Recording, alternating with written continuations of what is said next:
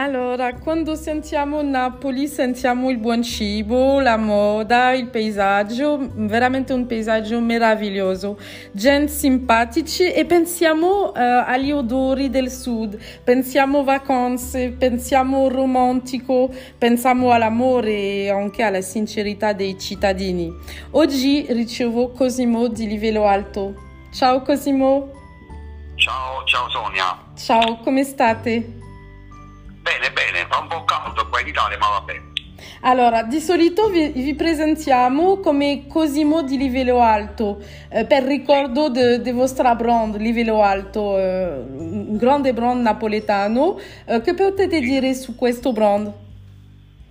Allora, è un brand che ho creato io circa tre anni fa, però l'ho registrato una quindicina di anni fa, è un brand tutto napoletano, italiano, eh, c'è una bella storia dietro che è un po' lunghetta, quindi non so i tempi di radio, però è un bellissimo brand che va forte, i ragazzi sono innamorati di questo, questo mio marchio, sì, abbiamo andiamo visto. avanti. Mm, abbiamo visto su, su, il social che veramente uh, cresce, cresce questa, questo brano, molto famoso. Uh, in tutta Italia anche molto famoso, eh? non solo a Napoli. È, è, conosciuto mediamente in tutta Italia. Eh sì. Uh, sappiamo che siete veramente conosciuto per anche la musica. Sì. Allora, sappiamo che siete cresciuto in quartiere di Napoli. Uh, Secondigliano. Si... Sì, uh, alla Scampia, giusto? Scampia, Secondigliano, sì, a Scampia. Ok, uh, questo quartiere che era minacciato due anni fa di demolizione, come l'avete vissuto questo? E questo quartiere verrà veramente demolito?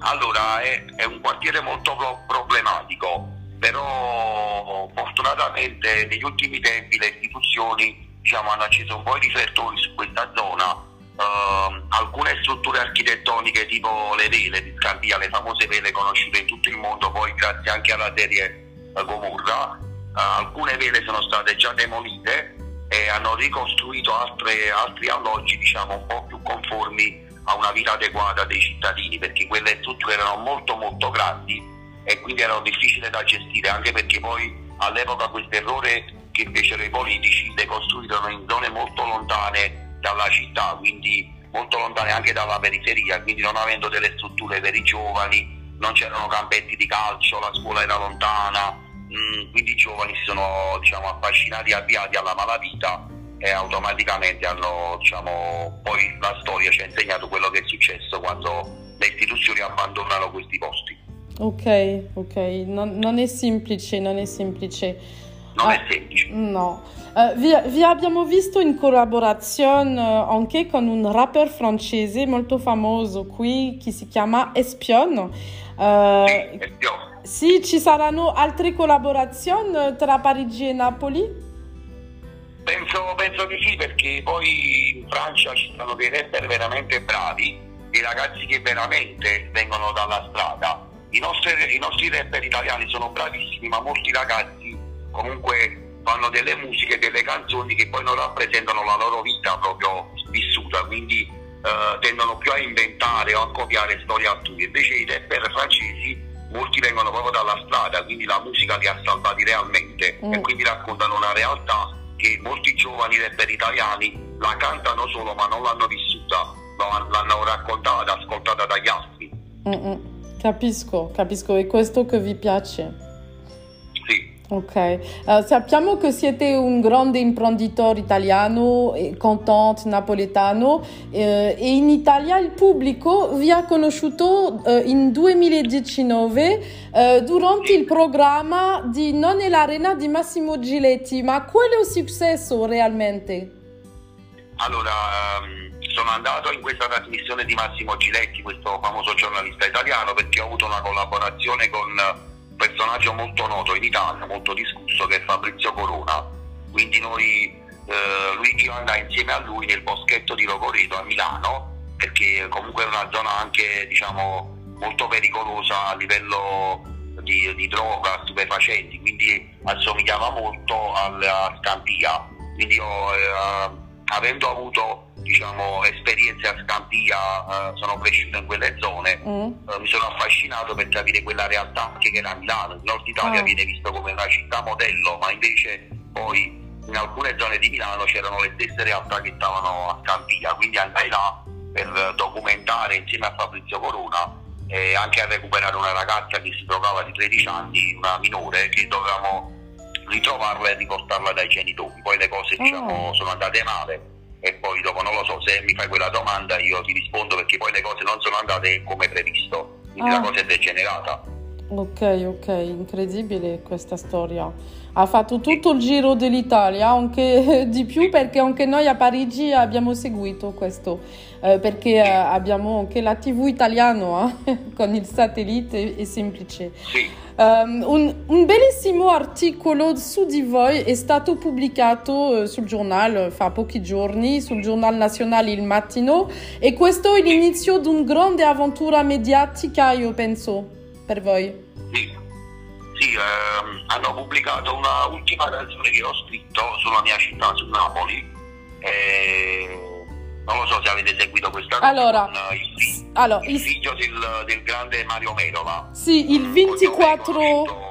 I, diciamo un cognome conosciuto in tutto il mondo, Mario Merola okay. per noi napoletani è il re della sceneggiata e anche della, della, canzone e io ho scritto un testo che ha delle radici molto diciamo classiche, lo proposi al figlio di, Francesco, di Mario Merola, appunto Francesco Merola e lui disse ok la cantiamo insieme. Okay. E, è un pezzo che sta andando molto bene, eh, quindi anche i giornali hanno notato quando fai qualcosa di cultura. Ok, ok, quindi è con Francesco Merola, il figlio di Mario Merola, giusto? Sì. Ok, sì. Era il 24 giugno che è, uscita, è, è uscita Napoli eh, non cagna, giusto? Napoli non cagna, che significa Napoli non cambiare. Okay. Uh, magari moder- deve essere moderna, deve essere dinamica, ma deve avere delle radici che hanno portato Napoli a essere conosciuta in tutto il mondo per la sua cultura, la sua storia. Ah, ok, cosa dici questa canzone? Parla della cultura? Sì, parla diciamo un po' de, delle quattro giornate di Napoli quando noi non, non, non abbiamo aspettato che venissimo liberati, ma ci siamo organizzati e abbiamo cercato di resistere ai tedeschi e ci furono le quattro giornate di Napoli e quindi noi siamo morti Ah, sono morti un sacco di giovani per la libertà, quindi in quel testo ci sta anche quattro giornate noi per non morire. Ok, e, e come è nata questa collaborazione?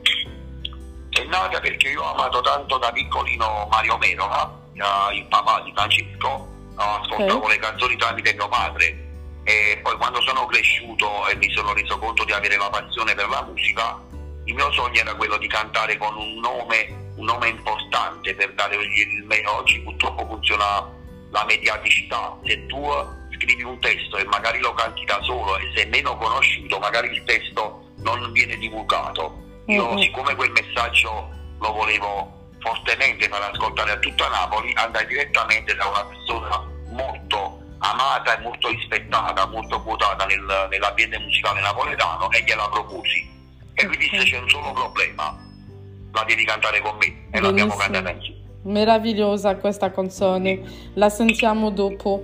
Um, abbiamo seguito anche la vostra mobilizzazione durante la quarantena un anno e mezzo fa con il giornalista Pino Grazioli. Uh, abbiamo visto dappertutto che avete distribuito mascherine in mezzo alla strada, uh, sostenete molto i napoletani e, e, per questo grazie per loro. Uh, che potete dire su questo? Allora, io posso dire umilmente che sono stato uno dei primi imprenditori in Europa a produrre delle mascherine e non a venderle, cioè a lucrare.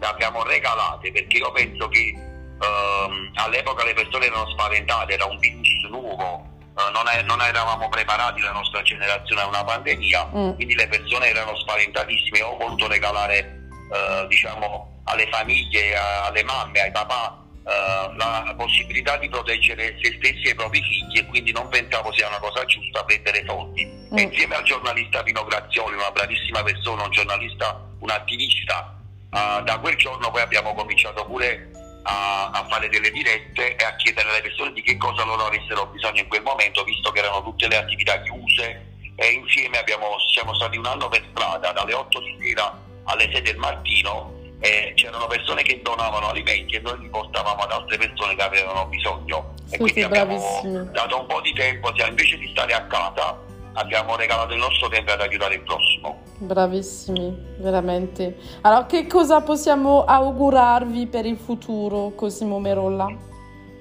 Eh, io quello che mi auguro io è la libertà, eh, la libertà di ogni paese. Oggi con questa pandemia alcuni politici stanno cercando di ledere la nostra libertà. Eh, a me io mi auguro la libertà, la libertà di pensiero e poi che usciamo presto da quest'incubo, da questa pandemia. Sì, grazie mille Cosimo Merola per questa intervista. Grazie, e speriamo eh, che, che ci sentiamo ancora. Grazie mille. Sì.